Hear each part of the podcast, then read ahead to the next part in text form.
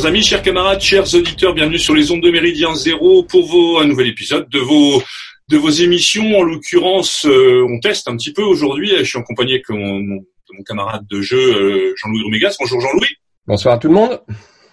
Euh, dans l'actualité qui est euh, celle que nous connaissons tous aujourd'hui, nous avions bien évidemment à cœur de pouvoir continuer à, à, à, communiquer les uns avec les autres et euh, pouvoir prolonger euh, Méridien Zéro malgré le confinement et malgré euh, ben, les vicissitudes qui sont les nôtres, chacun à son niveau actuellement. Nous avons la grande joie aujourd'hui de recevoir Louis Alexandre de la revue Rébellion. Bonjour Louis Alexandre.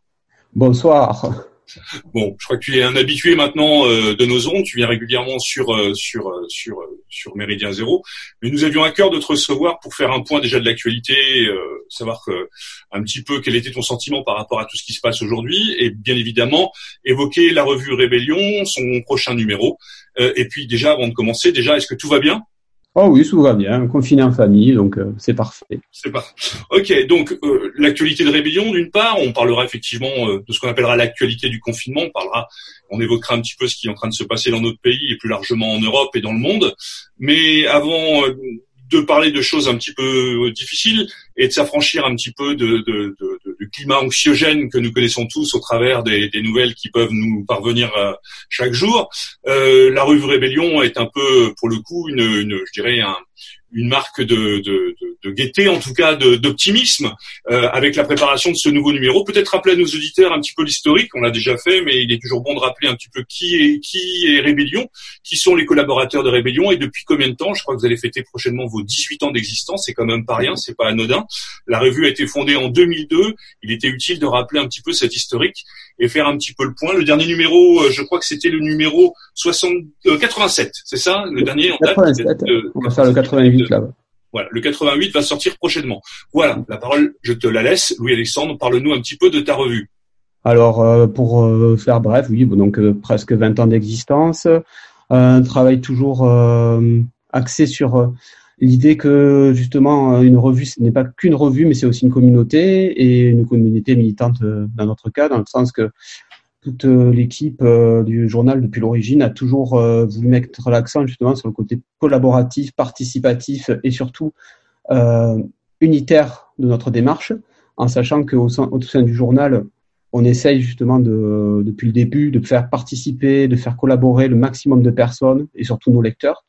Et on, on essaye au maximum d'ouvrir euh, nos colonnes à des, des, personnalités, à des idées qui empêchent euh, de tourner en rond et surtout de penser en rond. Et donc euh, notre démarche jusqu'à présent a été surtout de voilà d'ouvrir au maximum des nouveaux débats, d'être une pépinière aussi pour des nouveaux talents.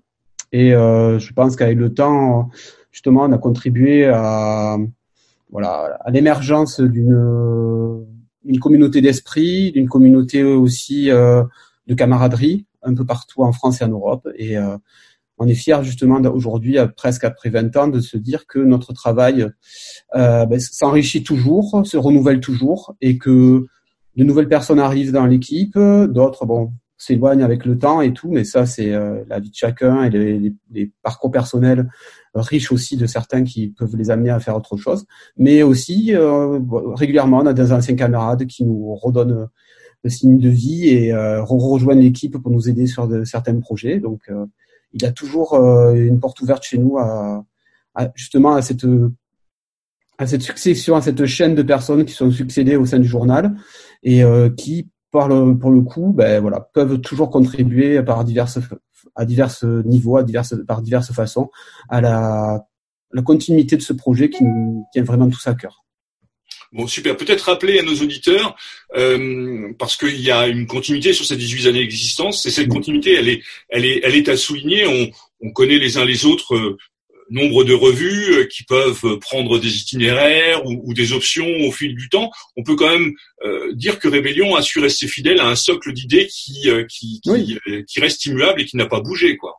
Ah ben disons, on reste toujours sur ce socle qu'on avait défini à l'époque, qui était le terme de socialisme révolutionnaire européen, c'est-à-dire socialiste parce qu'on pense que l'esprit justement de communauté, l'unité, la vision d'une société qui soit axé sur euh, disons, sur le développement de, chaque individu et de chaque groupe qui la, constitue est importante. L'idée aussi que cette, euh, ce socialisme ne pourra s'imposer que par une démarche révolutionnaire au sens noble du terme, c'est-à-dire de contestation radicale du système actuel et européenne, parce que justement notre vision des choses est axée sur euh, cette idée que la France et euh, même avant même la France, les identités locales euh, s'enchaînent avec une, une, autre dimension qui est l'identité européenne, qui est importante pour nous. L'affirmation qu'il y a une culture européenne forte. Et justement, à l'heure actuelle où l'Union européenne, qui est pour nous euh, un semblant et même un quoi, une escroquerie euh, qui se couvre du nom européen pour détourner justement les Européens de leur, de leur destin, euh, est en train de justement d'être en faillite totale et de déposer le bilan. Alors sur, sur la revue, on trouve trois maîtres mots euh, autonomie, anticapitalisme et communauté. La communauté, tu l'as définie, tu l'as bien précisé. Euh, elle nous elle nous parle effectivement à nous. L'autonomie, euh, peut-être peut-être la définir de manière un peu plus précise. Qu'est-ce que tu entends par autonomie? Et justement, c'est quelque chose qui, à l'heure actuelle, justement, avec la la traversée des épreuves que nous connaissons aujourd'hui, fait que l'autonomie redevient une idée importante et à débattre. Dans le sens que pour nous, l'autonomie, c'est pas simplement une autonomie euh, de subsistance, comme on peut le voir dans le survivalisme, ou euh, une autonomie euh, où l'individu se couperait du reste du monde pour vivre selon ses propres règles. C'est quelque chose de plus global, c'est-à-dire que c'est à une échelle personnelle, c'est d'être le plus le moins dépendant possible du système, certes, mais aussi s'intégrer de façon active à des communautés et être un des, des éléments par sa propre capacité à agir, sa propre capacité justement à enrichir la communauté, être un élément qui permet à cette, à cette communauté d'avancer. C'est une idée qui implique justement une, de comprendre là où nous devons être indépendants et là où nous sommes dépendants des autres et ne, ne pas comment dire de ne pas partir dans des illusions euh, comme le survivalisme, disons se couper du reste du monde et du reste de l'humanité pour son simple pour sauver sa simple individualité, mais au contraire s'intégrer à quelque chose de plus global sans perdre euh, soi-même la capacité d'être soi-même. D'accord.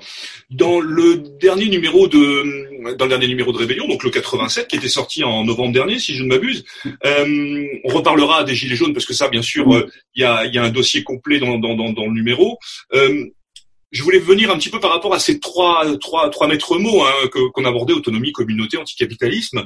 Euh, Aujourd'hui, avec la crise sanitaire que nous vivons, qui est également une crise écologique, bien évidemment, et qui a pour conséquence une crise financière. Et là, effectivement, je te rejoins dans tes propos, c'est-à-dire euh, le système est aux abois et on voit dans quelle mesure il est fragile. Est-ce qu'on ne pourrait pas Et il y avait un article justement dans ce dernier numéro qui s'appelait Écopopulisme ou écologie des peuples. Est-ce qu'on ne pourrait pas justement y rajouter à ces maîtres mots sur la revue écologie, parce que c'est véritablement euh, un débat de fond, une alternative nécessaire, une réflexion euh, qui, euh, qui d'actualité plus qu'elle ne l'a jamais été. Vous repreniez dans, dans, dans la revue un article qui a été publié dans Éléments, numéro de, de 177 de mai 2019, où on évoquait les familles du populisme, mais aucun ne faisait effectivement allusion à l'écologie. Alors, avant d'aborder effectivement la situation sanitaire, euh, est-ce que l'écologie ne mériterait pas aujourd'hui d'être un maître mot également sur la revue Rébellion Et est-ce que c'est pas devenu justement euh, le, cheval de bataille euh, politique qui devrait être le nôtre? Ben Justement, c'est euh, ça tombe bien que tu, que tu évoques le, le, sujet parce que ce sera la thématique du prochain numéro justement.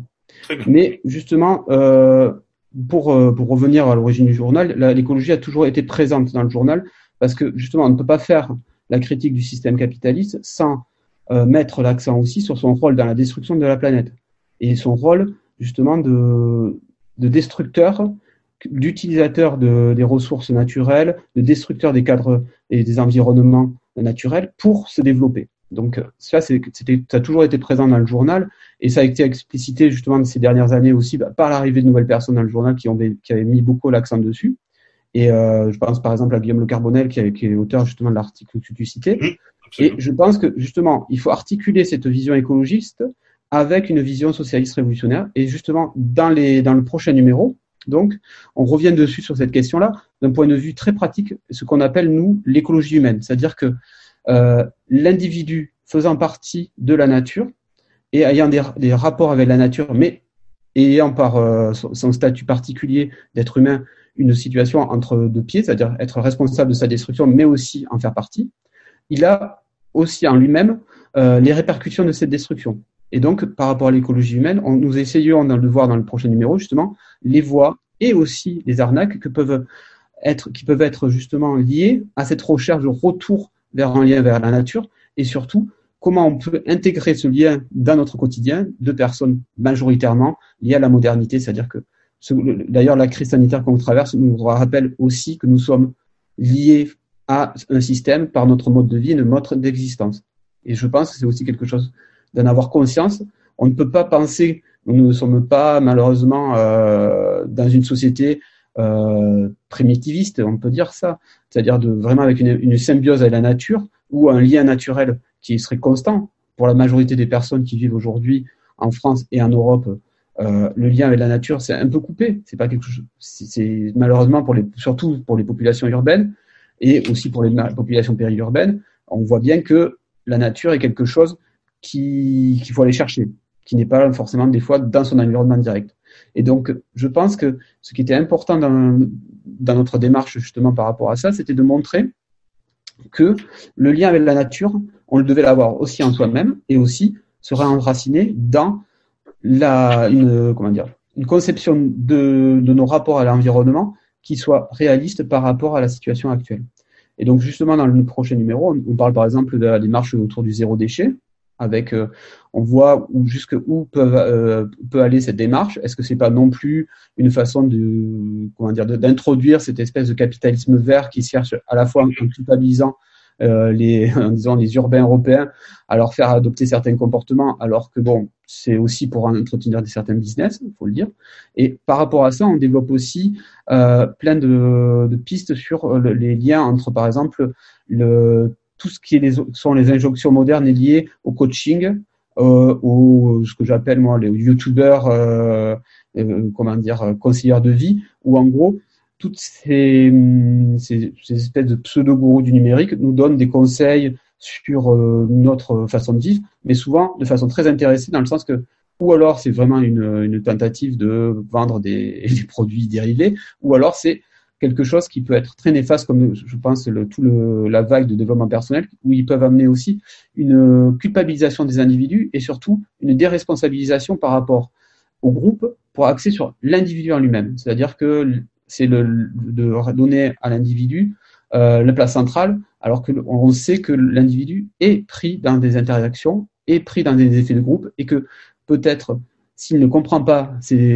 comment dire l'impact qu'a son environnement social et euh, économique sur lui-même, euh, il ne pourra jamais comprendre que son émancipation ne passe pas forcément par un coup de gym en ligne ou par euh, l'adoption d'une certaine forme de, régime alimentaire, mais par une contestation globale du système et surtout par une pensée radicale.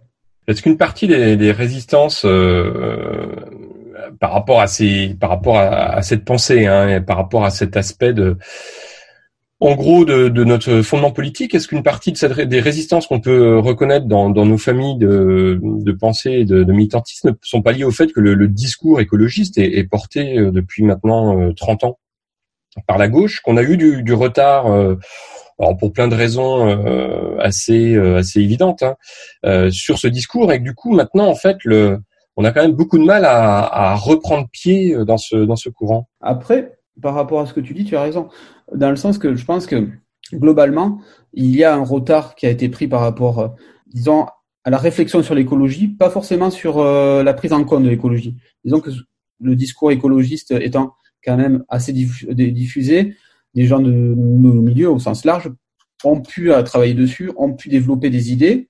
Mais ce que je pense, c'est qu'il n'y a jamais eu de, de, hum, comment dire, vraiment de, de mise en, en, lien avec des choses très concrètes, dans le sens que le discours écologiste tel qu'il a été perçu chez nous, souvent c'est des slogans et pas forcément beaucoup de pratiques, et c'est surtout une incapacité à lier à des, à des mouvements sociaux. Par exemple, ce que j'avais euh, apprécié particulièrement dans les, dans les textes de, de Guillaume Le Carbonel, par exemple, par rapport à, à l'écologie, et surtout ce, ce concept d'éco-populisme qu'on essaie de mettre aussi en avant, c'est que l'écologie, c'est aussi une réalité sociale, c'est une réalité euh, pour, des, pour la France périphérique, parce que c'est elle qui voilà souffre le plus sûrement des, dégradations euh, de son environnement. Genre, c'est sûr qu'on voit la pollution urbaine, mais par exemple dans les zones périurbaines ou les zones périphériques, on voit par exemple se développer cette catastrophe à longue échéance que seront les éoliennes.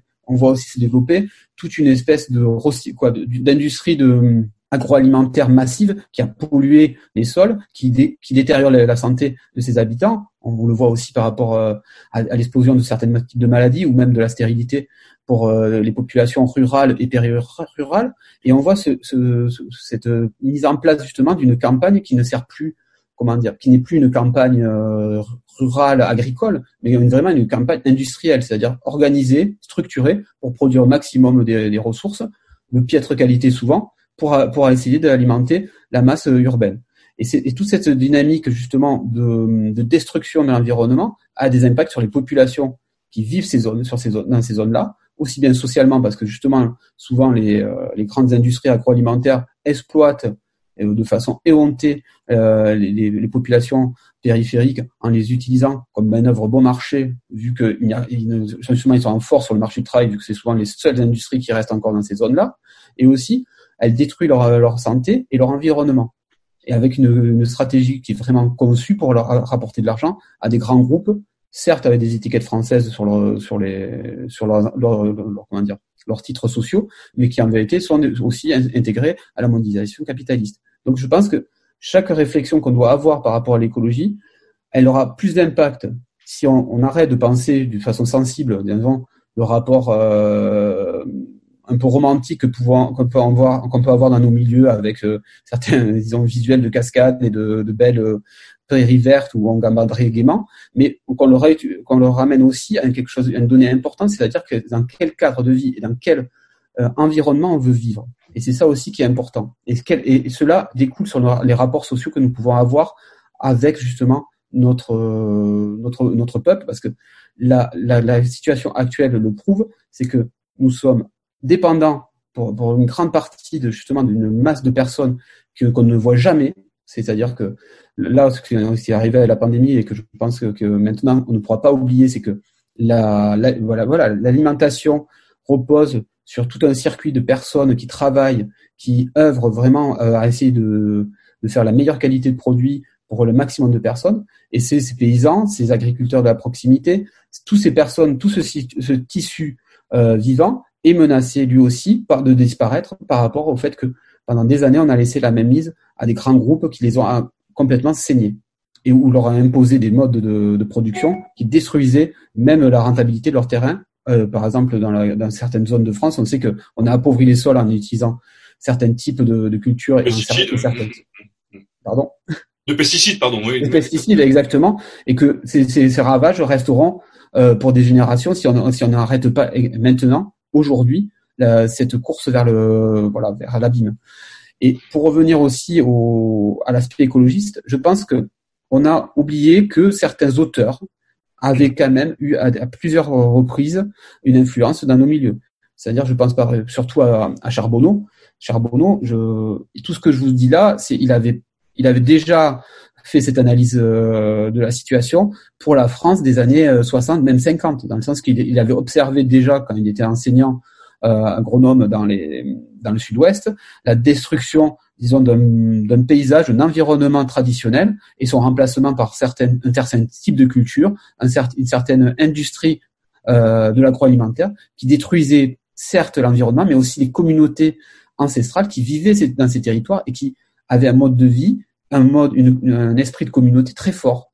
Et je pense que c'est très important de rappeler que l'homme n'est pas coupé de la nature, qu'il participe à la nature, qu'il l'aménage, mais que à partir de là, il a une responsabilité certes par la nature, mais aussi il est victime de sa destruction directement par, euh, par les industries et par une certaine logique du profit on peut effectivement imaginer ou espérer que cette crise sanitaire, donc crise écologique, on le disait, puisse amener euh, une réflexion en profondeur. Tu, tu le rappelais à juste titre, c'est que euh, la situation, en tout cas les solutions euh, qui peuvent se présenter à nous, ont déjà été annoncées, écrites tu as tu parlais de Charbonneau, mais on pourrait citer au même titre des gens comme Ellul, on pourrait citer même des gens comme Robert euh, ou Claguès en au début du siècle, euh, voilà, au début du XXe siècle, ou, ou, plus récemment, on pourrait même presque parler de gens comme Pierre Rabhi. Enfin, je veux dire, à la limite, c'est presque ceux qui vivent l'écologie au plus profondément, c'est ceux qui en parlent le moins, puisqu'ils sont sur le terrain, et voilà. Mais on se rend compte qu'au travers de cette crise, est-ce qu'on peut imaginer, parce que là, on va peut-être parler d'un d'un changement ontologique profond de, de, de, de,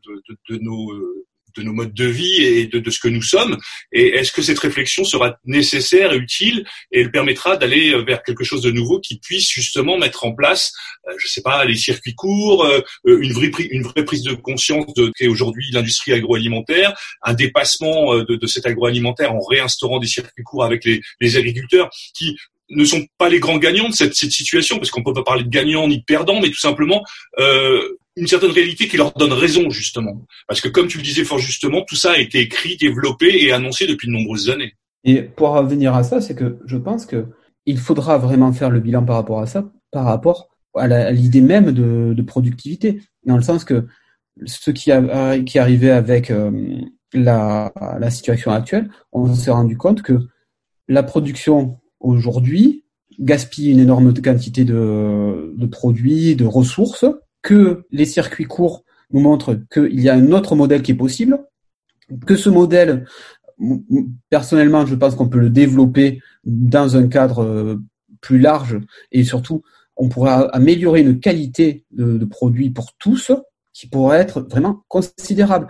Et justement, cette, la crise que nous traversons nous permet aussi de voir comment fonctionne le système et comment aussi nous l'utilisons. Et je pense que la, la plupart des gens vont se rendre compte que certains besoins sont artificiels et d'autres nécessaires, et que c'est ces besoins nécessaires qui doivent primer sur le reste, et surtout qu'on doit honorer, euh, là je dis vraiment honorer euh, les gens qui euh, se consacrent à faire justement de leur mieux pour que nous ayons les meilleures, la meilleure qualité de produits, que nous ayons des choses qui nous permettent justement de ne pas euh, disparaître, de d'alimenter nos, nos, besoins naturels et surtout de permettre que ces, ces, ces, choses soient diffusées au plus largement possible euh, à travers euh, toute la France. C'est-à-dire que là, on voit l'enchaînement de, de, toute une chaîne de personnes et d'individus qui, pour le coup, deviennent, devient visible dans le sens que pendant longtemps, les gens croyaient que le supermarché s'alimentait tout seul. Là, on voit que pour amener un produit, il faut un livreur,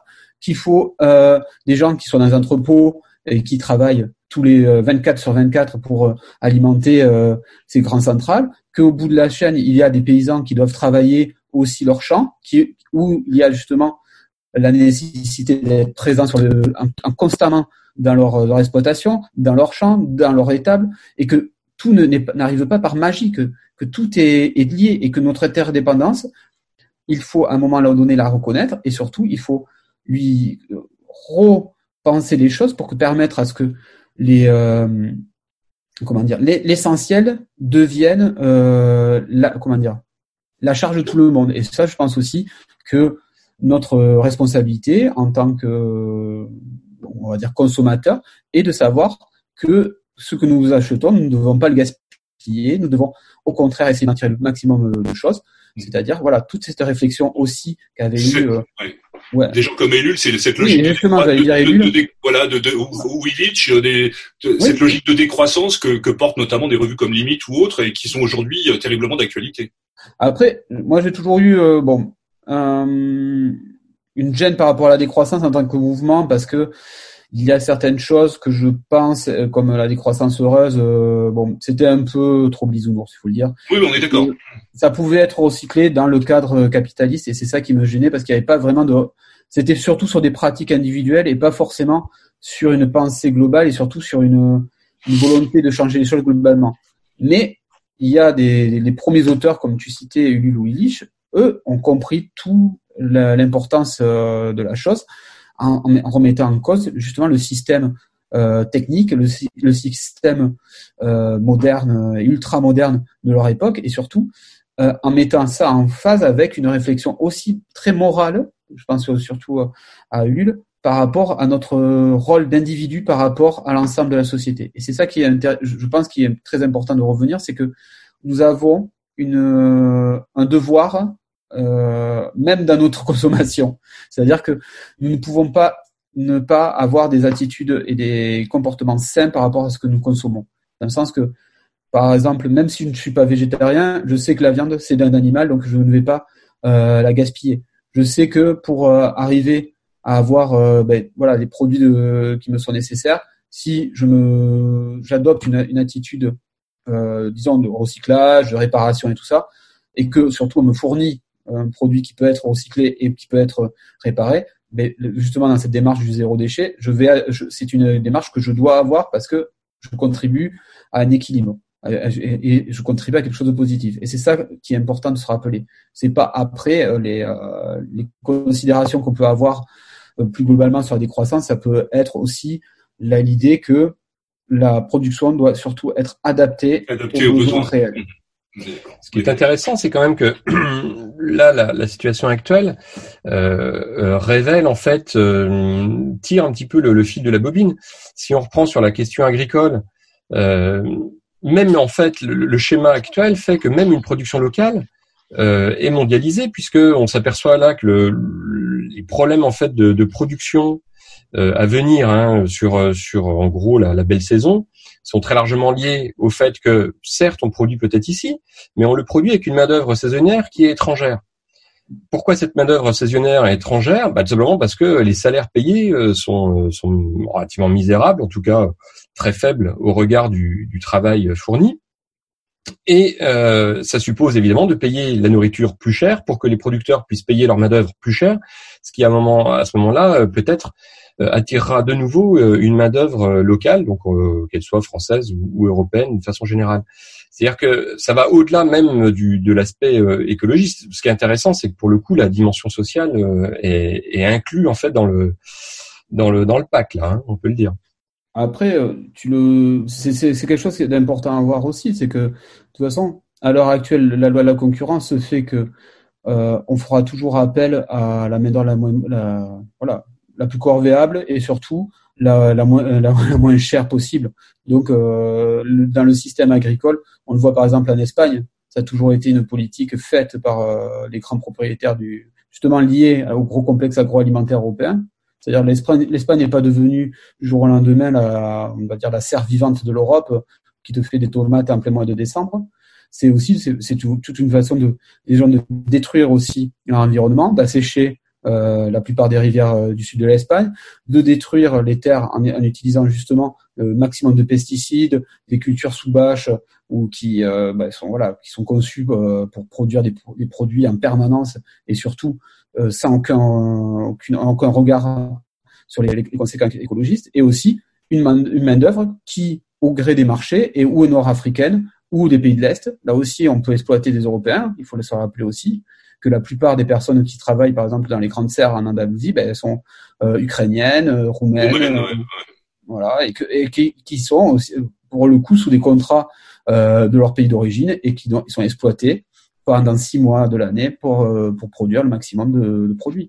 Et ça, c'est vrai que c'est quelque chose qui existe à l'heure actuelle, qui est caché aussi et qui montre l'imbrication entre écologie et système économique et la conséquence justement du capitalisme, c'est de, se, produire ce genre d'aberration. Et là aussi, est-ce que moi je pense que par exemple, est-ce que si on veut avoir des, par exemple des fraises en, en, plein mois de décembre, il faut se poser une question. Est-ce que vraiment c'est utile? Je pense pas. ça, on revient toujours à, aux fondamentaux euh, du truc, c'est que euh, redéfinir ce qui est nécessaire par rapport à ce qui est superflu, c'est une question de fond. Et effectivement, euh, pardon? Et surtout, tu as raison. Et en plus, le nécessaire n'implique pas une privation. C'est-à-dire que le nécessaire, c'est, c'est euh, peut être agréable aussi. si tu n'as pas de phrase en, si t'as pas de phrase en décembre, t'as des pommes. voilà, tu peux. Non, on est bien d'accord. Mais je pense que ça doit, ça nécessite et ça oblige à, à, à, redéfinir au sens large ce que doit être une éducation euh, euh, en prise avec le réel. Et aujourd'hui, et tu le citais tout à l'heure par rapport à, à, à ces gens qui parlent d'écologie euh, en, en, au travers d'une forme de virtualité, au travers des réseaux sociaux et tout ça, alors que l'écologie, elle ne peut que se vivre. Et automatiquement, se vivre, c'est aussi pouvoir avoir les, les, outils éducatifs et pouvoir les transmettre de manière à les vivre pleinement. Et euh, les fraises en, en, hiver ou autre, ça fait justement partie de cette de cette de, cette éducation-là, puisque aujourd'hui, ben, la plupart des gamins, pour eux, ne se posent même pas la question du savoir pourquoi j'ai des fraises en hiver, puisque c'est naturel, puisque on va te les cultiver en Israël ou ailleurs et qu'elles prennent l'avion et que le lendemain elles sont dans ton assiette. Donc effectivement, et aujourd'hui, pour en parler aussi, cette espèce de, de, mondialisme, de libéralisme, euh, à, comment dirais-je, débridé, euh, ben, la conséquence, on la vit au quotidien en ce moment. Et euh, voilà. Bref, je voudrais revenir aussi sur euh, par rapport à la revue, euh, euh, faire un point sur sur l'OSRE. On en a déjà parlé, mais là aussi peut-être remettre un petit peu les choses en perspective, comme on aime à le dire. Aime à le dire, c'est-à-dire que l'OSRE est, est, un peu la le le support de rébellion Est-ce que c'est, je dirais que c'est le bras armé, le bras, le bras politique en termes de activistes de, de, de, rébellion? Comment ça se passe un petit peu? Disons que ces, ces dernières années, euh, il y a eu une réflexion sur, le, sur le, la place de l'OSRE par rapport à la revue, dans le sens que la plupart, euh, donc l'OSRE, pour vous situer, est euh, l'organisation socialiste révolutionnaire qui a été créée après la fondation de la revue, je crois à peu près, je me rappelle plus trop, mais en gros, six ou sept ans après qu'on ait fondé la revue, on avait voulu se doter d'une d'une structure politique pour justement faire de l'intervention sur des domaines ciblés et sur des terrains ciblés. Et dès le départ, ça n'a jamais été conçu comme une structure, euh, disons, de masse, euh, ni de, disons, on va dire, euh, voilà, un front large, pour parler de façon marxiste, mais plutôt comme une structure de soutien au journal, c'est-à-dire que les personnes qui se retrouvaient vraiment dans les idées du journal pouvaient euh, passer, disons, à, l'action pratique. On voulait, par des interventions ciblées, pouvoir mettre en pratique les idées de la revue.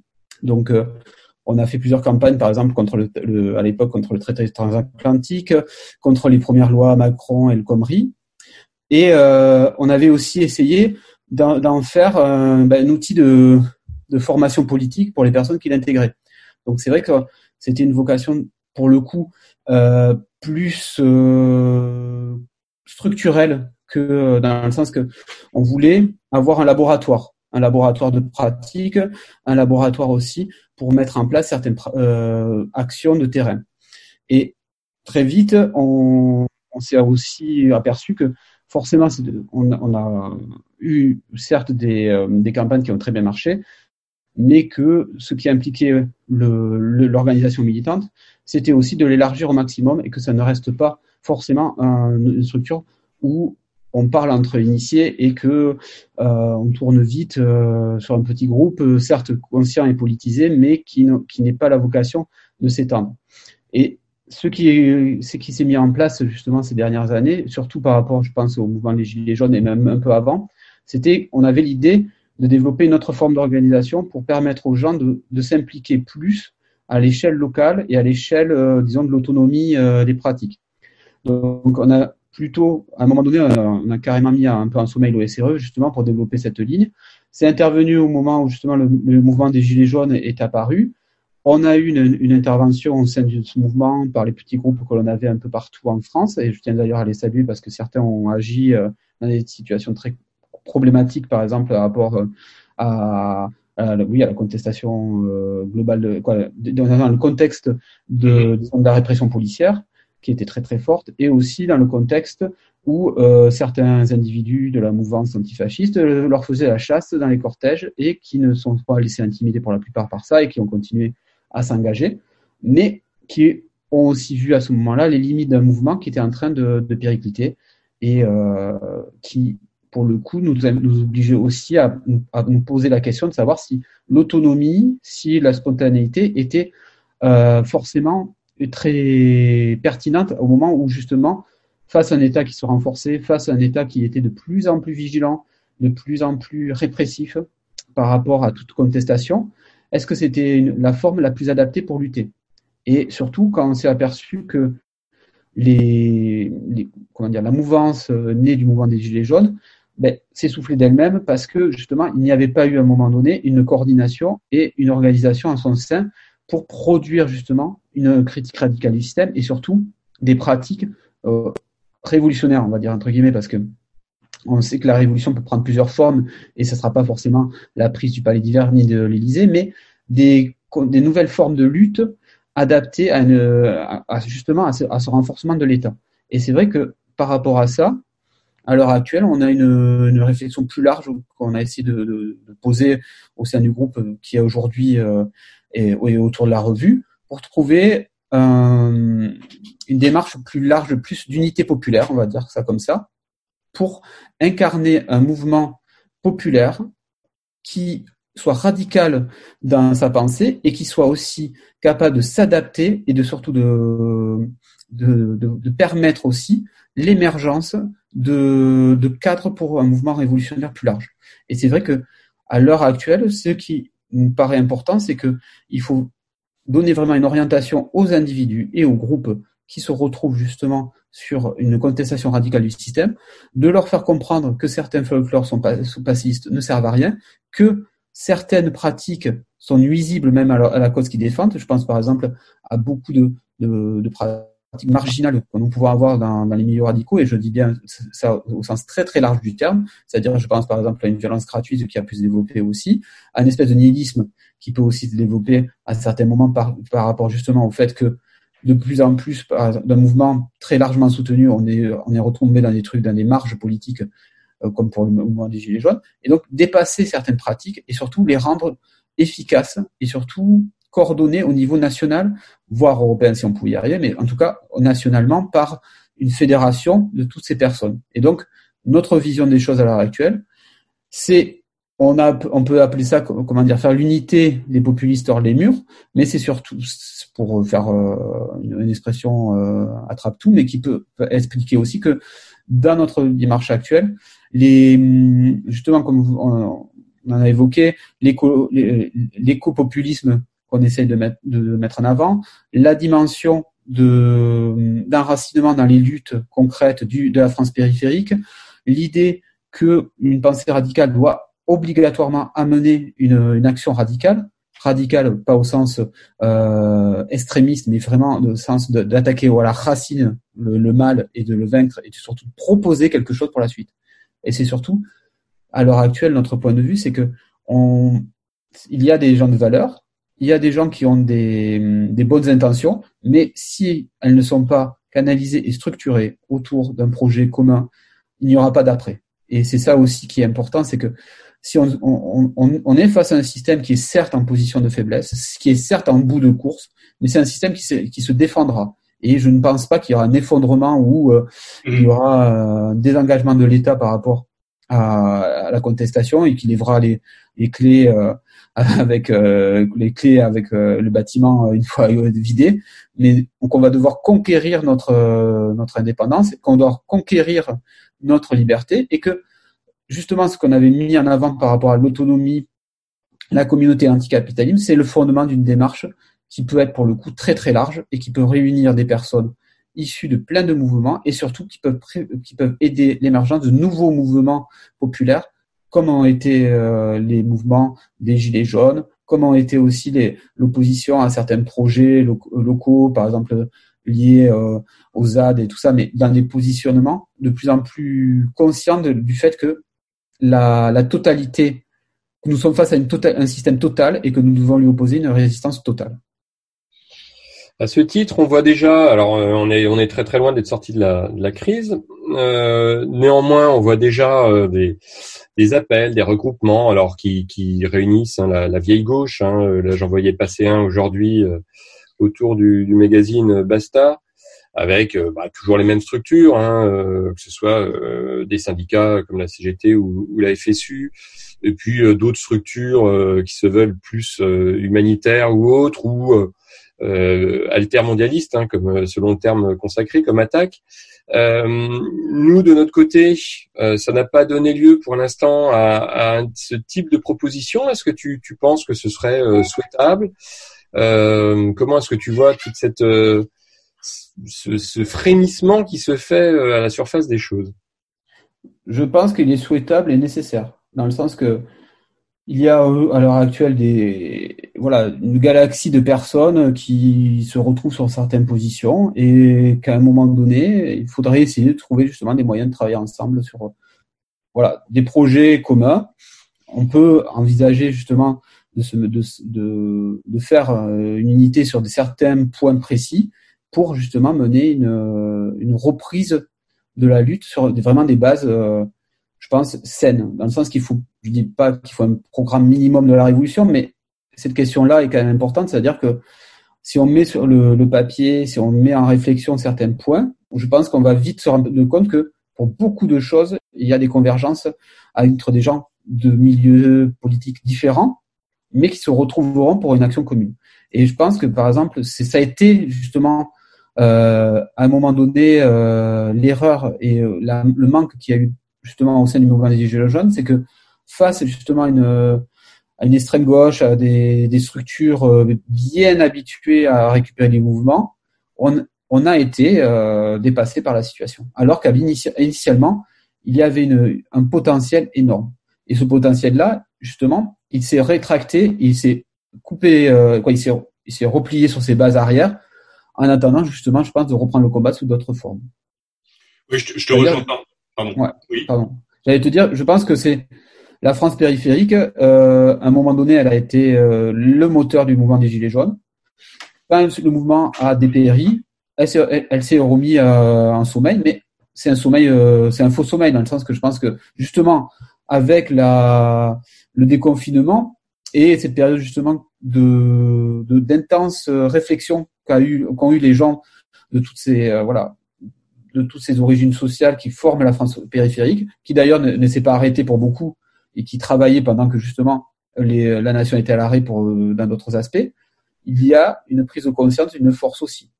Et justement la force que ce, voilà c'est c'est euh, je crois que c'est Rachida Dati qui parlait de la France des ronds-points euh, Mhm. qui euh, faisait tourner la France. Mais c'est vrai.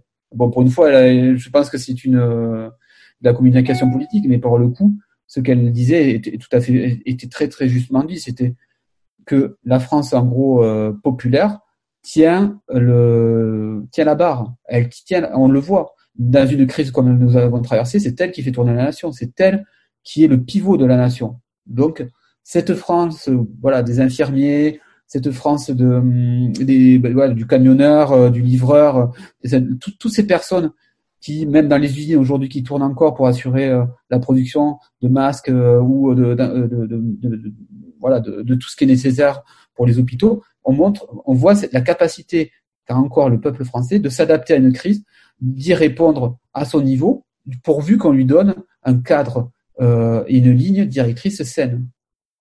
Oui, Alors le petit mot, ouais, le petit mot de, de Dati, euh, bon, il était d'autant mieux euh, venu, même si euh, il y avait peu de gilets jaunes à Paris, donc euh, c'est marrant qu'elle ait fait cette déclaration-là par rapport à, la campagne électorale. Mais c'est vrai que c'était d'autant mieux venu que on a ce petit discours, hein, cette petite musique habituelle qui essaie de démontrer, de glisser l'idée que en gros, les banlieues euh, extra-européennes seraient celles qui feraient tourner le pays aujourd'hui. Euh, et ça, on l'entend euh, sur pas mal de médias et on l'entend euh, chez pas mal de, militants de gauche. Donc, en effet, le petit discours de la petite phrase de Dati était pas était, loin d'être malvenu, hein, très clair. Après, par rapport à ça, je pense qu'il y a une réalité. C'est vrai que le, on va dire que aujourd'hui, dans une France qui est vraiment très éclatée, tu peux regrouper comment dire trois grands groupes de population. C'est-à-dire que tu as vraiment le, les, les, les gagnants de la mondialisation, qu'on revient toujours dessus, c'est-à-dire la, la, les, la bourgeoisie métropolitaine, pour dire ça, la bourgeoisie des grandes villes, la, les, les personnes qui, qui participent au système mondialiste et qui en tirent profit. Tu, voilà, on, peut, on peut voir dans la population parisienne euh, fuyant la capitale une certaine tranche de cette population. Et après, tu vois aussi que tu as quand même dans les classes populaires une division entre une classe, euh, disons, périphérique, majoritairement française ou européenne d'origine, et une population, et de l'autre côté, la, la France des banlieues. Et pour le coup, on voit aussi que la France des banlieues, qui est utilisée par la France métropolitaine à la fois comme justification de son idéologie droit de l'homiste, est aussi sacrifiée par elle pour assurer justement le, disons, la, la, le nettoyage, l'accompagnement sanitaire de sa, de sa propre euh, vie. Et c'est vrai que je pense que tu vois, c'est pas tout à fait faux par rapport euh, au fait que, par exemple, dans tout ce qui est coursier, euh, personnel de nettoyage, surtout tu vois en région parisienne ou même dans les grandes villes, c'est tenu par des petites gens issus des, euh, des banlieues populaires et pas populaires, on va dire des banlieues. Et après, c'est vrai que cette, cette situation-là fait que le morcellement français recoupe des divisions qui ne sont pas forcément que économiques et euh, sociales, mais aussi des, des, des, des divisions géographiques et d'origine. Et je pense que, bon, par rapport, pour être clair, la, les banlieues en elles-mêmes, tu as une population à la, qui est laborieuse aussi en son sein, qu'il faut reconnaître aussi son rôle, mais c'est un rôle qui est lié à sa dépendance par rapport justement à cette euh, frange de la domination métropolitaine qui, pour le coup, a besoin d'elle pour faire son, son sale boulot. Et qui lui laisse cette place-là justement pour le faire. Oui. Mais là, on assiste clairement à, ce qu'il est convenu d'appeler une, une, ghetto, une ghettoisation. Cette, cette France des banlieues qui, euh, on le voit bien avec les, les apparemment les, les consignes qui ont été données par, par le, le, le ministère de l'Intérieur pour justement éviter euh, que des contrôles trop répressifs par rapport au confinement soient faits, notamment on le voit en Seine-Saint-Denis, des choses comme ça. Est-ce que là aujourd'hui, euh, on n'est pas en train d'assister à un autre versant de l'histoire avec une forme de ghettoisation qui est en train d'être actée euh, avec des gens qui vivraient en marge ou euh, de manière totalement, je dirais, autonome par rapport au reste du pays? Est-ce qu'il n'y a pas là un vrai risque qui pointe son nez de guerre civile? Et je pense que le, le gouvernement est bien conscient de ça et aujourd'hui il risque d'être rapidement dépassé par les événements. Moi, je pense qu'il n'a pas. Le truc, c'est que les, banlieues, euh, comment dire, sont le, le, le, comment dire, l'effet miroir de la métropole. C'est-à-dire que c'est ce que l'on cache aussi, parce qu'on sait que derrière, il y a le, on, reconnaît leur existence et reconnaître le fait que la société française ne n'est plus unie et complètement éclatée. Et le truc, c'est que par rapport à ce que tu dis, je pense que l'État fait cette politique-là justement pour éviter la guerre civile, parce que ils ne veulent pas de confrontation avec les éléments qui, pour le coup, euh, stabilise euh, une partie de la population aussi de ces banlieues. C'est-à-dire que en utilisant une grosse partie de justement cette racaille, pour prendre le, mmh.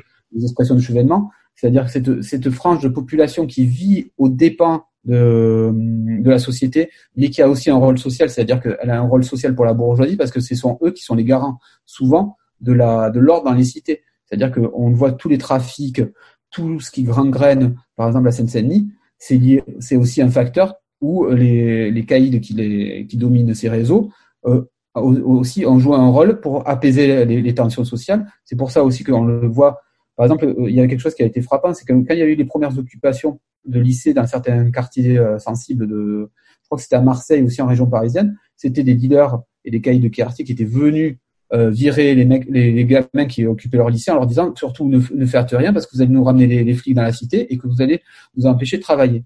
Et donc, je pense que l'État a conscience du rôle de, de catalyseur justement de la de colère et de surtout de, de contrôle social qu'opèrent ces, ces, ces, ces, réseaux et ces, bandes dans certains quartiers et qui justement ne, ne cherchera jamais à les contrer vraiment parce qu'ils savent que en achetant justement des gamins de cité pour faire du chouf ou euh, pour euh, contrôler euh, les allées les allées venues dans leur cité, ils, permettent aussi de, de créer un, un, sentiment vraiment très particulier dans ces quartiers qui les isole et surtout les coupe de toute contestation possible. Et par rapport à ça, ça m'a toujours fasciné justement la fascination des gauchistes pour les, les émeutes urbaines dans les quartiers, les, les, mouvements de cité, parce qu'au final, ce qu'ils ne se rendent pas compte, c'est que la plupart de ces mouvements sont contrôlés de l'intérieur par des, des personnes qui n'ont pas du tout de vision humaniste, qui juste utilisent mmh. leurs semblables pour faire de l'argent sur leur dos et surtout assurer euh, leur consommation de biens, disons, ultra consomméristes et surtout de, euh, de cette espèce d'image qui est véhiculée d'ailleurs par le, par le rap euh, business et tout ça. C'est-à-dire que on a vraiment une, une, une casse parasitaire qui copie les, les modes de fonctionnement des classes supérieures et surtout qui, qui a la même logique, c'est-à-dire exploiter les autres pour euh, essayer de tirer le, le maximum de bénéfices. Avec le, la seule différence que eux ne se cachent pas devant un discours victimaire ou euh, ne se cachent pas derrière de, de, des discours humanistes. Eux, c'est vraiment du business pour du business. Mais au-delà de ce qu'on peut appeler une véritable balkanisation des sociétés, parce qu'on parlait de la Seine-Saint-Denis, effectivement, on peut évoquer Marseille, et il y en a bien d'autres. Et c'est partout. Il y a, il y a... Oui, tout à fait. Oui, oui, absolument. Mais il y a, y a cette, il y a cette situation-là que tu décris, donc un aveu de faiblesse ou d'impuissance de la part de nos gouvernants. Mais il y a également aussi tout ce qui gangrène au-delà de ça, c'est-à-dire l'islamisme, le développement des religions et ainsi de suite. Est-ce que on va pas fatalement cette logique de balkanisation On a vu ce qu'elle a pu donner en Yougoslavie pour d'autres raisons. Mais on dit que l'histoire ne se répète jamais. Mais on voit quand même, il y a une logique quand même aujourd'hui qui est quand même plutôt inquiétante. On le voit notamment euh, à l'œuvre avec ces logiques de confinement, les mesures qu'on peut donner aux uns et aux autres pour éviter de provoquer. Euh, jusque quel moment on, sera en capacité d'accepter euh, une telle situation, un, tel aveu d'impuissance? Justement, c'est véritablement problématique. On peut pas uniquement, on peut l'expliquer euh, comme tu le fais là, mais on ne peut pas le justifier, c'est pas possible.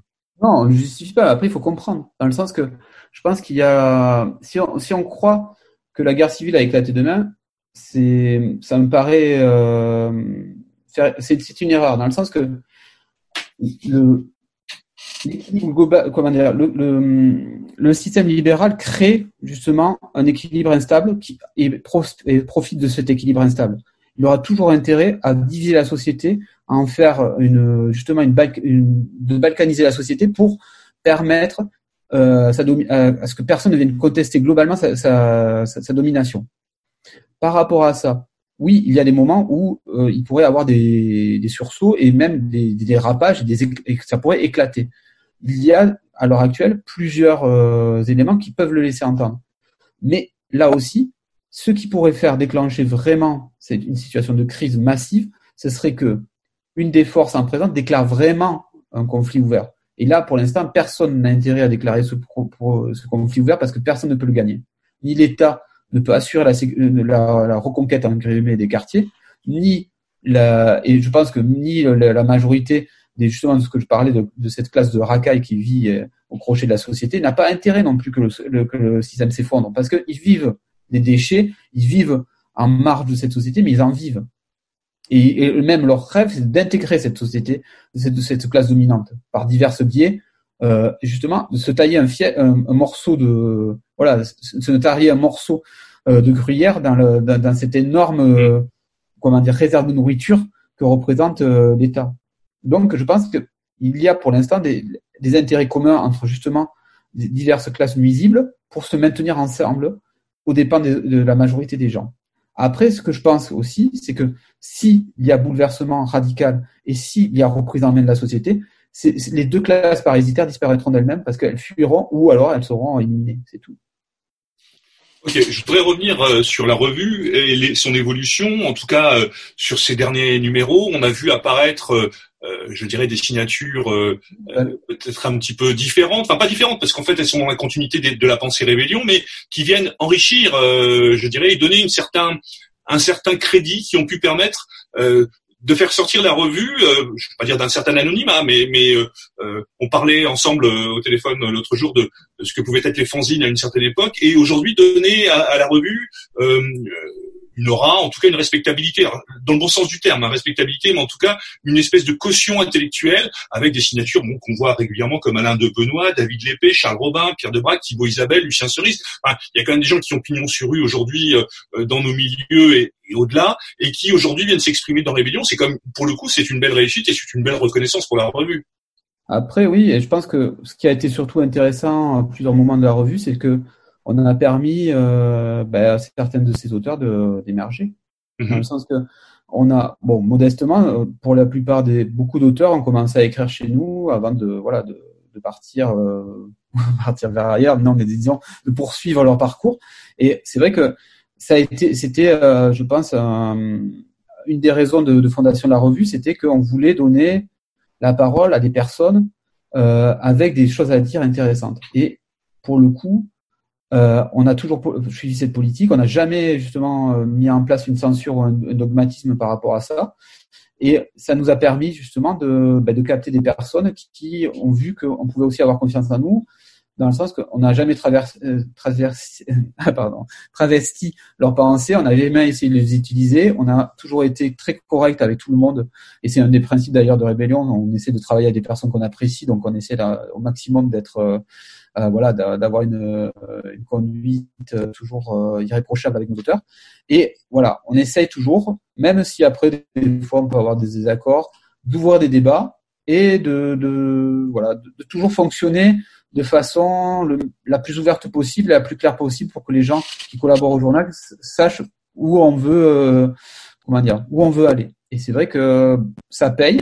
Et là, à l'heure actuelle, c'est vrai qu'il y a toute une nouvelle génération de personnes qui intègrent le journal euh, comme plume, entre guillemets, comme un auteur, qui justement ont cet esprit-là aussi. Et je pense que dans quelques années, on va avoir euh, dans, cette, dans ce nouveau groupe de gens de, de contributeurs de, de, futures plumes vraiment apparaître, quoi.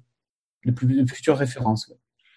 Alors, Il y a euh, oui, mais c'est justement, justement, et c'est appréciable. En tout cas, c'est ça, ça, prouve sur ces 18 années d'existence, le, je dirais le euh, la, continuité, l'émergence d'un mouvement de fond, d'un mouvement intellectuel, d'un mouvement de pensée euh, qui trouve du crédit auprès de nombreux intellectuels que vous avez favorisé à faire émerger, comme tu disais, mais qui aujourd'hui aussi ont à cœur de venir rejoindre la, la revue pour pouvoir s'y exprimer. Ça aussi, c'est une belle récompense. Une belle on, reste une pépinière.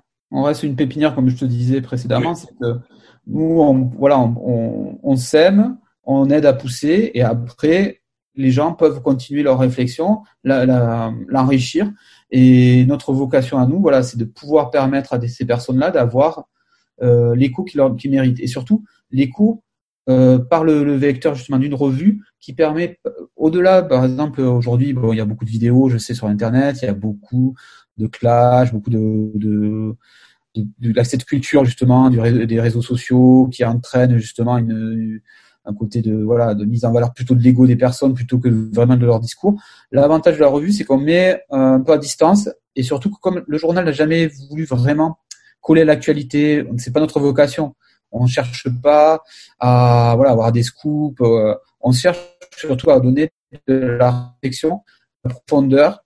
Euh, nous, on est sur le temps long dans le sens que euh, on est dans une démarche qui, pour le coup, essaye de moi, en tout cas pour, mon point de vue, quand, je, quand j'avais, on a, on a conçu Rébellion, je voulais que les, les numéros qu'on lise aujourd'hui soient relus euh, dans 5 ou 6 ans en disant voilà, il y a du contenu, ce contenu est toujours valable et surtout les, les choses qui ont été analysées on avait peut-être euh, deux ou trois ans d'avance sur la réalité que nous vivons. Et je pense que ce que ce qui a été intéressant pour le journal, c'est justement d'avoir des contributeurs de qualité et de, de grands niveaux euh, intellectuels qui nous ont permis justement des fois d'avoir plusieurs euh, voilà plusieurs tours d'avance sur sur le sur, les, sur la marche de l'époque. Et là aussi il y a aussi une autre chose c'est que beaucoup de, de publications je pense qu'ont cette vocation sur des petites durées disparaissent malheureusement. Il y avait, je pense qu'il y a beaucoup de, de, très très bonnes revues qui ont disparu alors que justement elles étaient euh, porteuse vraiment de choses très intéressantes, mais souvent c'est des effets générationnels, c'est-à-dire que quand une génération, quand la génération des qui a fondé la revue euh, passe à autre chose, mmh. revue tombe d'elle-même. Ouais, ouais. La revue disparaît avec avec eux. Nous on essaie de transmettre ça, qu'il y ait une continuité. Alors dans, cette idée de transmission, en tout cas, non, euh, le site internet est à souligner aussi parce qu'il est, il est, il est très très riche, surtout en cette période euh, bien particulière de, de confinement. Euh, énormément, énormément d'articles sont mis à disposition, de pistes de réflexion.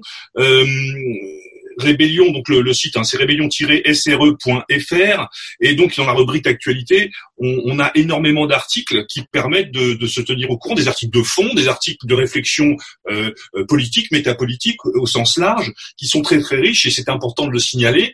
Et moi, je voudrais attirer ton attention, enfin, attirer l'attention euh, euh, sur un sur un sujet, celui de l'eurasisme. On voit qu'il y a beaucoup d'articles en, en, relation avec le Bon, la, la, revue ne s'est jamais cachée son attachement autour de la pensée eurasiste, de gens comme Et autres. Euh, aujourd'hui, quelle est l'actualité de l'eurasisme et, à quel niveau l'eurasisme nous parle-t-il, selon toi?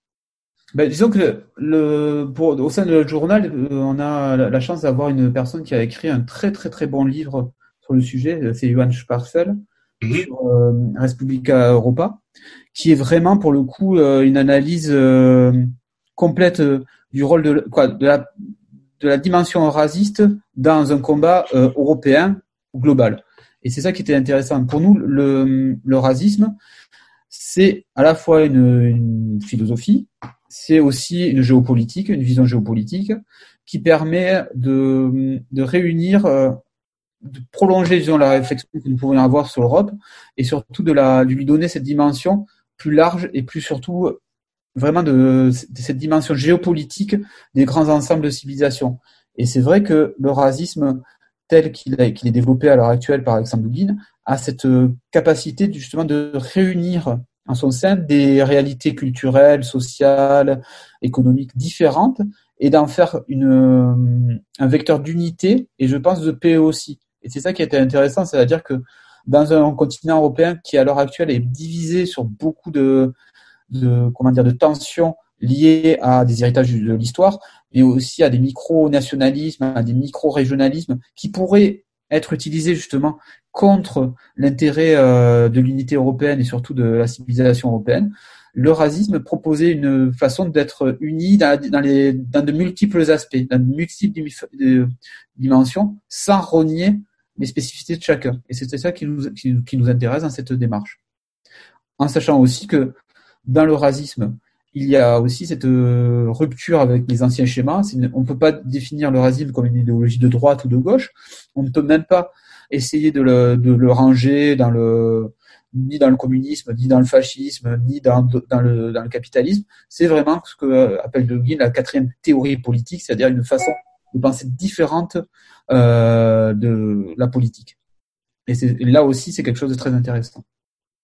Oui, alors juste moi pour insister, enfin pour préciser la chose, j'en étais resté sur une vision. Alors en lisant un petit peu Dugin, effectivement, il y a des choses qui sont passionnantes et particulièrement intéressantes. Il y avait toujours ce problème d'une proximité qui faisait que le racisme restait une pensée quand même très ancrée à, à l'Europe de l'Est euh, et très ancrée autour aussi euh, euh d'un principe civilisationnel qui n'était pas forcément le nôtre. En quoi cette jonction peut-elle se faire? En quoi justement le racisme peut nous parler? Nous qui avions défendu à une certaine époque entre entre l'Orient et l'Occident, enfin entre le développement de ce qu'on a pu appeler une troisième voie à une certaine époque, euh, en quoi le racisme peut se substituer à cette logique-là, à cette idée-là, et en quoi est-ce que civilisationnellement c'est quelque chose qui peut nous parler justement Moi, je pense que le racisme, c'est, on, comment dire, on ne doit pas le, voir comme un dogme qu'on essaie de porter et d'adapter à la, conscience, disons, on va dire, européenne de l'Ouest. C'est quelque chose, ça peut être une influence dans la façon de poser les problèmes, dans les façons aussi, dans les propositions euh, de résolution de ces problèmes, et c'est surtout une méthode pour nous qu'on doit avoir à l'esprit comme une inspiration et pas comme un, modèle calcable sur notre réalité d'Européen de l'Ouest. Autre chose, c'est dans l'heure actuelle où justement on voit renaître des blocs de civilisation qui, vont s'opposer ou qui s'opposent déjà, il faut savoir se positionner. Et dans quelles circonstances on, on est, par rapport aux circonstances, et choisir la, possibilité qui nous est offerte en tant qu'Européens de nous émanciper de quelque chose de mortifère qui est le système mondialiste capitaliste. Et le racisme propose des voies pour créer des alliances avec d'autres aires civilisationnelles, avec des, aires qui nous sont très très proches, comme on va dire la Russie et le bloc qu'elle a constitué autour d'elle. Et surtout, c'est une moyen de, de, de créer ces, ces, ponts qui nous sont nécessaires en tant qu'Européens pour nous, nous, émanciper et surtout nous libérer, sans rentrer justement dans, dans la course des impérialismes, dans le soutien d'un impérialisme en particulier. Pourtant, euh, et pour terminer là-dessus, on peut pas spécialement dire que Poutine soit. Euh, euh, on parle de la Russie, mais Poutine n'est peut-être pas l'incarnation même de ce que devrait être le racisme. On est bien d'accord. Ah non, de toute façon, même Alexandre Nougin n'est pas ambigu dessus, dans le sens qu'il le dit franchement qu'il y a des choses dans la politique, dans les réelles politiques euh, poutiniennes qui lui sont vraiment euh, opposées. Et surtout, on voit que le, pour le coup, la Russie joue son rôle de, grande puissance, qui, qui, qui est pour euh, assurer sa propre domination et sa propre et ses propres intérêts. Donc, c'est sûr. En politique, de toute façon, il n'y a, jamais d'innocence possible. Un jeu politique. Hein.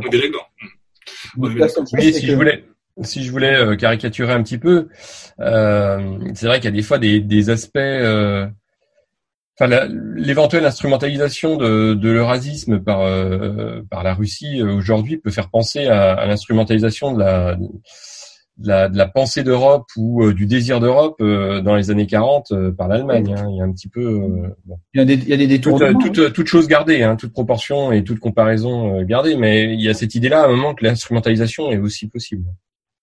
Après, que par rapport à l'eurasisme, il, il, y a quelque chose aussi qui est important, c'est que euh, je dirais, souvent je fais cette, cette comparaison-là, c'est le sens, est-ce que les, les, révolutionnaires irlandais de la, de la PAC de 1916 étaient des fervents supporters du Kaiser? Mmh. Non. Mmh. Non, c'est clair, c'est sûr. Voilà, à un moment donné, tu as un contexte, euh, il faut pas, il faut, il y a une réalité euh, historique, il y a une réalité géopolitique, et tu peux pas en sortir. Euh, mmh. Aujourd'hui, dire que l'Europe unie aurait la capacité euh, de d'être un vecteur euh, de civilisationnel euh, indépendant et euh, pourvoyeur de quelque chose de positif, c'est c'est pas possible parce que les partisans justement de la civilisation européenne au sein de l'Europe, ils sont minoritaires et la majorité des Européens sont plutôt dans des ou dans adhérents à l'idée d'un espèce de quoi je répète ça l'européisme de marché ou alors dans des formes de populisme qui sont à l'opposition, quoi, qui, qui, pour diverses raisons, s'opposent à l'idée européenne. Donc, il y a à un moment donné une réalité qui nous oblige aussi à regarder ailleurs et à voir si on peut avoir des appuis par rapport à notre situation pour avancer. Mmh. Bien d'accord avec toi. la libération que nous voulons nationale et sociale de l'Europe.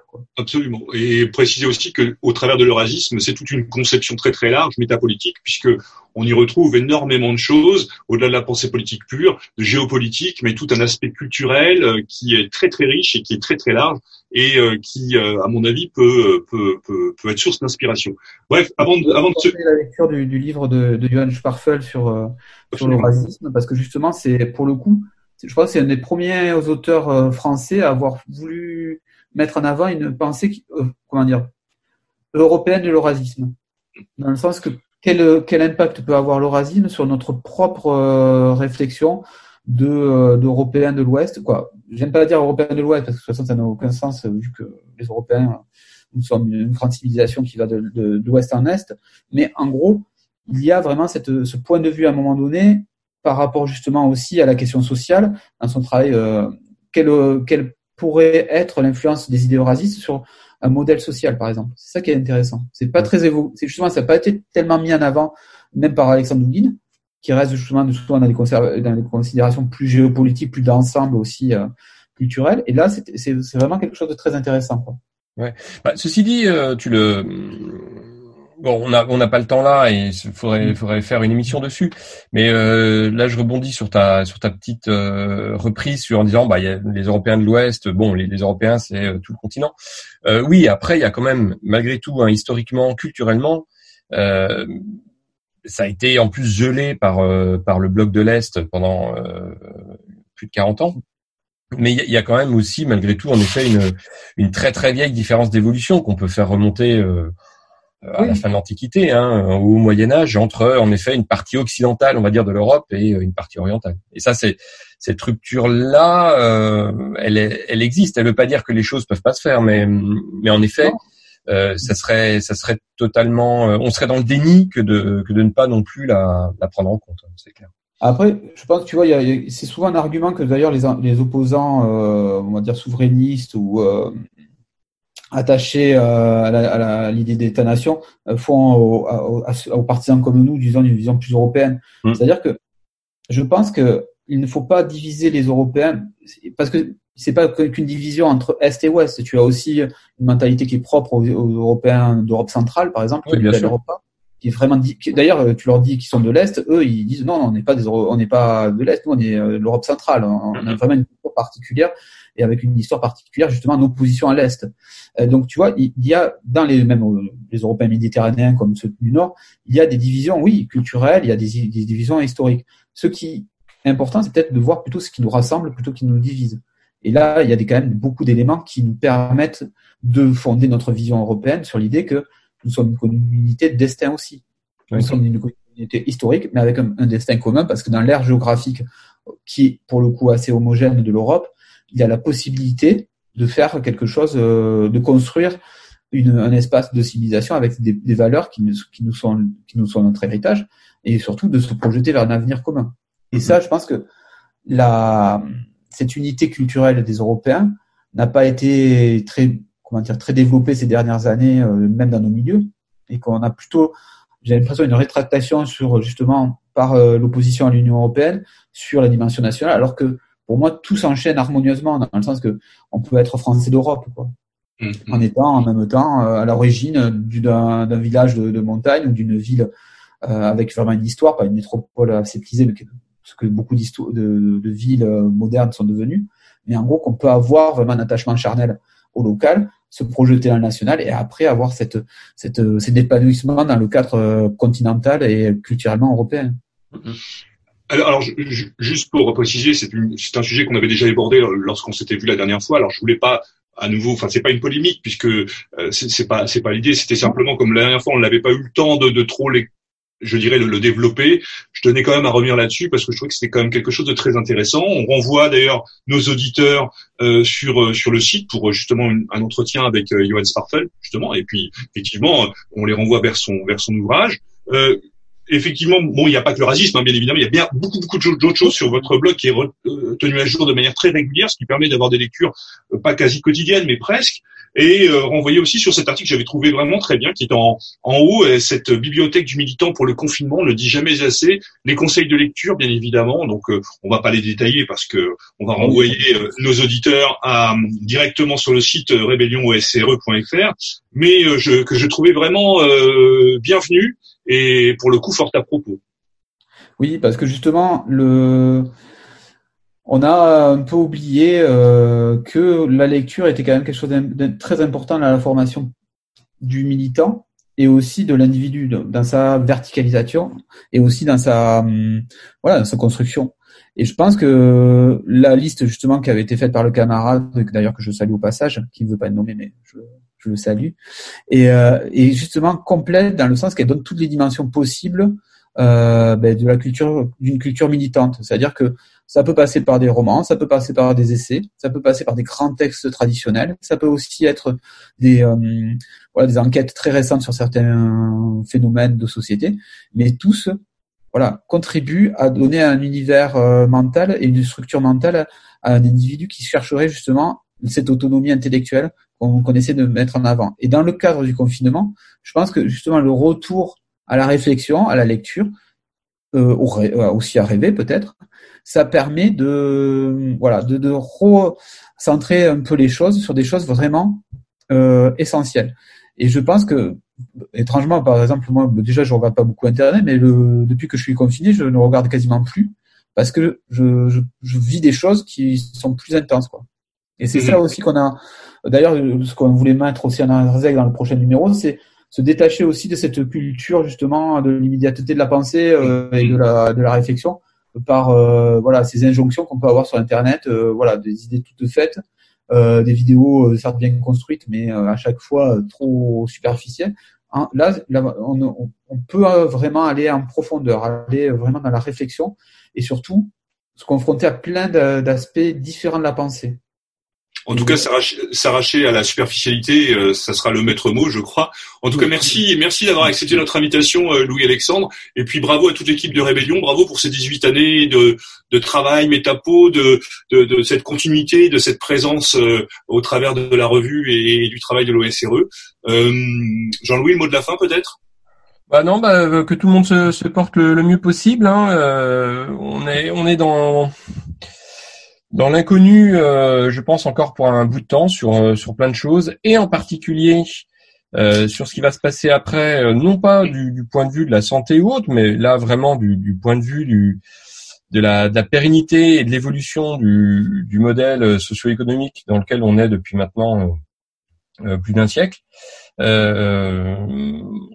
voilà. Je pense qu'on aura, le, on va avoir l'occasion d'en reparler, mais on, est quand même dans une période d'incertitude qui, qui en soi euh, peut être très riche, pourvu que euh, évidemment nous on s'en empare et que et qu'on pousse les choses dans le sens où nous voulons qu'elles aillent.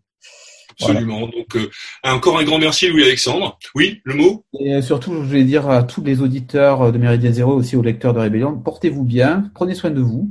voilà. Et c'est aussi voilà un, un, vœu pour que cette période de confinement ben, soit un, moment de, pour se ressourcer, de, ben, de prendre des forces parce que la suite euh, risque d'être vraiment très très agitée. Absolument. Portez-vous bien et à très bientôt. Merci à tous. Et, à l'abordage À l'abordage, j'ai pas de quartier. Salut Au revoir. Au revoir.